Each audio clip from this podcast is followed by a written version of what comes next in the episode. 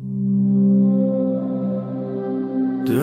tell anyone I'm free. Don't tell anyone I'm free.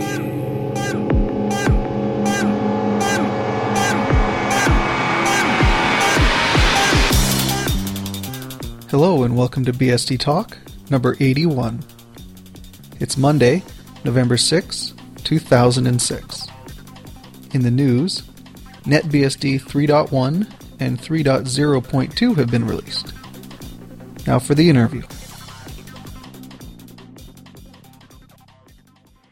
Today on BSD Talk, we're speaking with Thorsten Glaser, and welcome to the show. Hello. Could you start by telling us a little bit about yourself? Okay, I'm a 24-year-old uh, person from Germany. I have been um, using computers since I was six, when my father bought the first one. And I started with all the usual stuff, basic, MS-DOS, and then uh, learned other languages, assembly, Pascal, eventually C, and Make, and Shell. And after school, I did an apprenticeship in this area and um, tried to study, but uh, I eventually gave up because it wasn't nothing for me and now I'm looking for new employment. And I'm doing all this uh, BSD work in my spare time, which I sometimes have more and sometimes less. I also go to a um, local club here, Netzladen EV, uh, which is a um, common meeting point for both computer geeks and anarchists and musicians and um, alternative people in general. And I'm even helping to run this place. And how did you first get introduced to the BSDs? Well, I was using uh, Linux from about 1997, 1998 onwards because I have heard about it, bought a book, tried to install it, and failed because they didn't burn the book with Rock Ridge attrib- uh, the CD with Rock Ridge attributes. And I was dropped in a shell and tried to install it by reading the shell commands and uh, the printed man pages I had. And at some point I su- succeeded, but with another distribution, SUSE Linux, and uh, so I started to um, try to build my own Linux.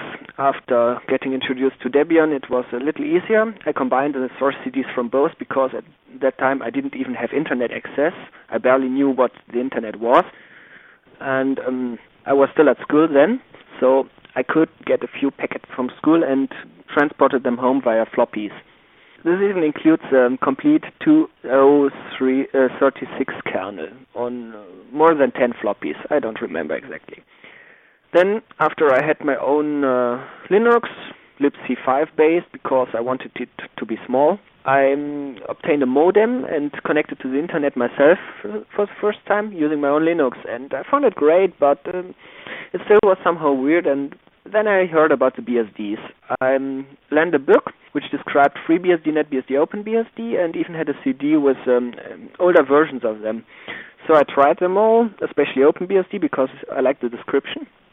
And um, at that time, you couldn't even scroll back in the console. Uh, well, you could, but it was different than Linux, and I didn't find it at first. And already saw this was a great system. It was OpenBSD 2.4, I think. But um, I decided to come back later. A few weeks after I heard that the OpenBSD 2.9 release was imminent, I bought it, and I immediately liked it. I have ditched uh, Linux since. I'm still using uh, MS-DOS as my second operating system for when I need direct access to the hardware or play around with bootloaders.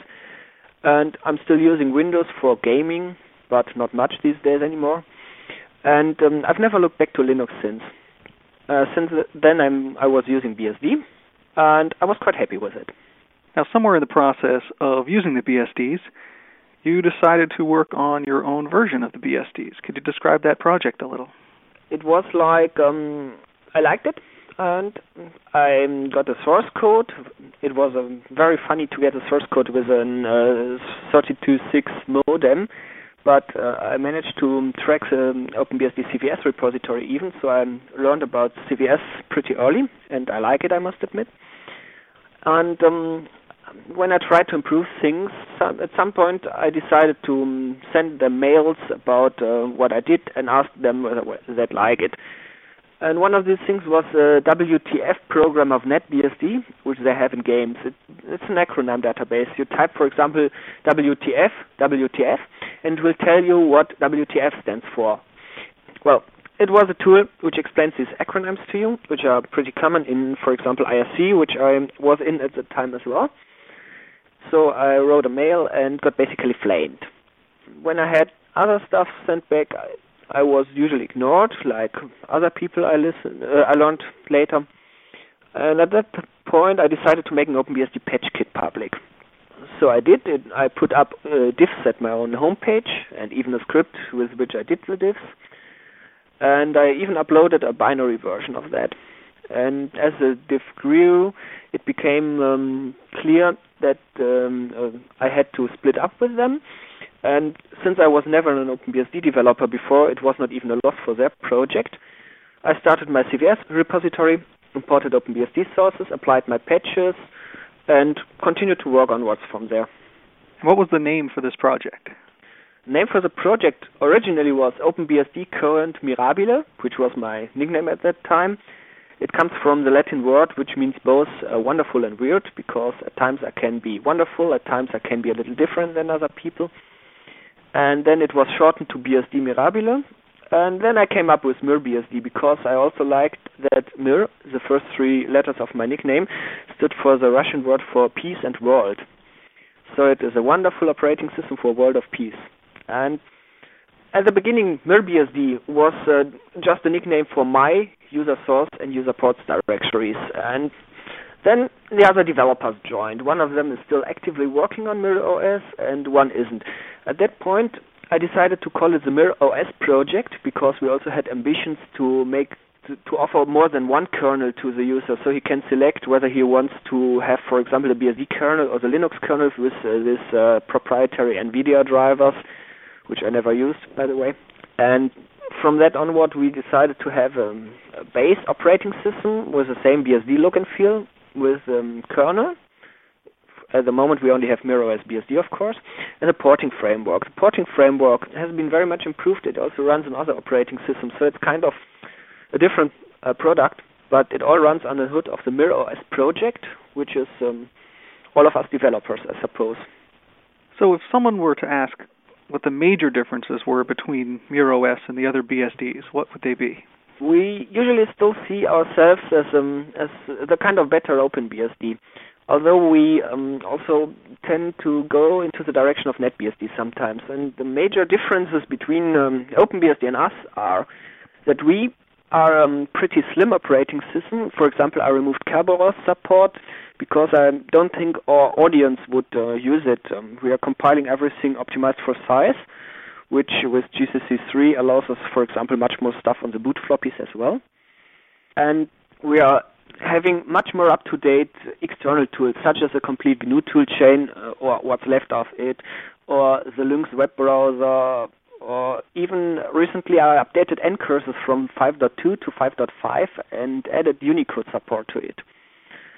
Then was a completely different porting framework. We started with OpenBSD ports, but when Marc Espie started to rewrite it in Perl, we decided to not go this way, but we improved it in other ways, for example, portability. We went to the ELF executable format much earlier than OpenBSD. The diff was originally based on OpenBSD and NetBSD code, of course, but um, it served as a kind of testing base. We don't have GNU Groff in the base system anymore. We use we're using AT&T NROFF from uh, 4.4 BSD Alpha, and so we don't even have any C++ code left in the base system, which is pretty interesting if you have a broken C++ compiler, which we had for some time. We don't have that anymore. It works perfectly now, even better than an OpenBSD, for example. CenterICQ works, works much better. What else? These were the major points, I think. And what hardware platforms are supported? At the moment, we are supporting the i386 platform. Two releases ago, we did support the SPARC platform as well because I got one donated by a friend, Waldemar Brodkorb. Some of you might already have heard of him, and he's a great guy who you can drink quite a few beers with. And I'm planning on reviving this, but um, I'm pretty much running out of time because it's very slow, and I have to take care of all this i386 stuff as well. If I had machines and even more time, I would probably support AMD 64 as well, but uh, I don't see that coming soon. In addition to that, um, AMD 64 support in both NetBSD and OpenBSD is uh, pretty unstable, what I heard. and um, has much more bugs. So I'm preferring to have two stable platforms. Do you ever intend to support symmetric multiprocessing? Uh, when we are um, merging OpenBSD 4.0 ex, um, enhancements in our code, we will have it there, but I won't enable it because I don't think the way they are doing it is right. If you're doing multiprocessing, um, you better do it right, and the BSD kernel is just not made for it. Um, I've heard of a story why OpenBSD suddenly decided to uh, implement SMP and I admit I don't quite like it, and it probably introduces more problems than it solves.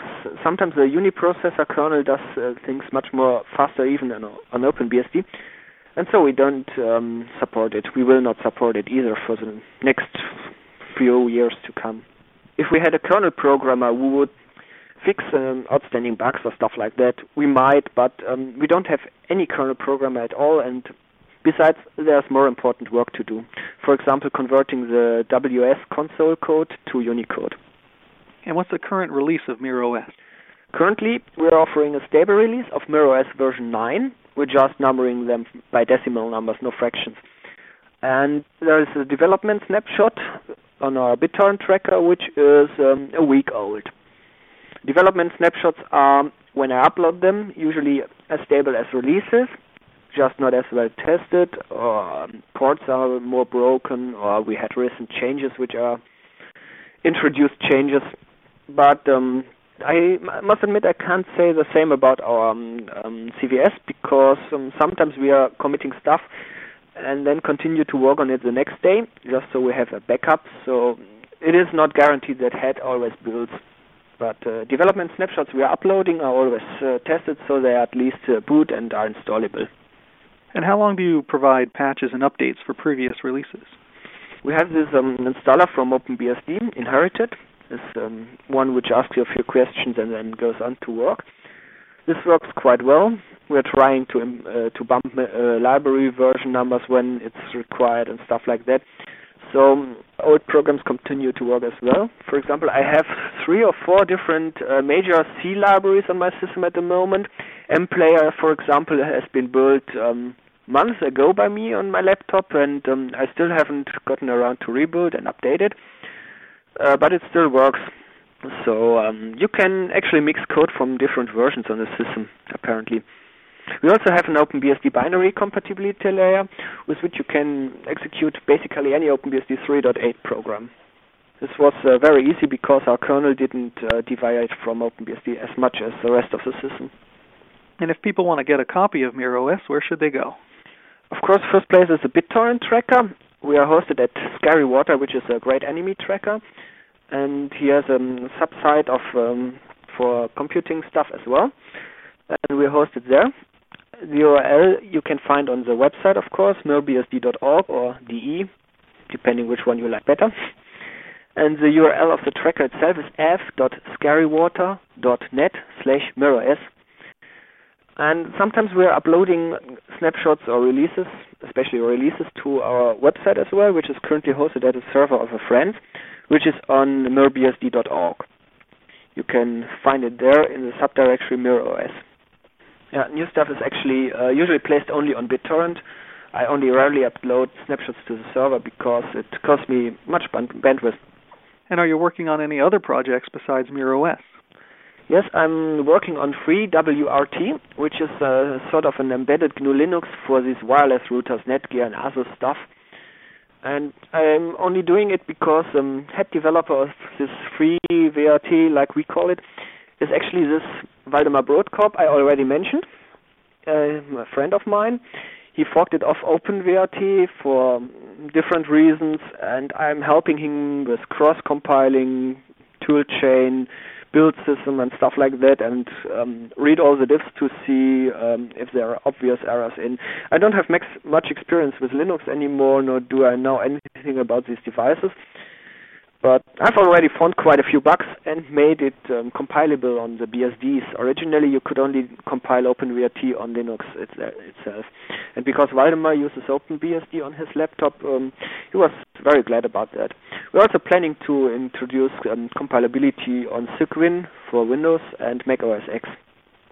Okay, well, are there any other topics that you want to speak about today? Yes, I have a very great person helping me with the MirOS project. His name is Benny Siegert, and he's currently living in the Saarland in Germany and um, finishing his studies. He's uh, studying chemistry and not anything IT related, so I guess he's much happier doing stuff on computers uh, in the evening than I would have been working on it all day. And um, he is mo- mostly doing ports work. He's improving the infrastructure, which we inherited via OpenBSD, NetBSD from Poul-Henning Kamp from FreeBSD. This is a very old C programs, which uh, sometimes have three different indentation styles in one .c file. But um, they're doing the job great and can be improved even further. And he also does um, some work on actual ports. For example, he's responsible for all of GNOME in our porting framework, and he recently ported uh, current Firefox. We call it Fire something for um, trademark reasons, though. And he's um, really great guy. We meet each other at um, exhibitions like FOSDEM, FrOSCon, Chaos Communication Congress, Linux Talk, stuff like that. And um, it's like a mini hackathon. A few things I have been working recently on is um, porting of Frozen Bubble, as uh, version 2 just came out.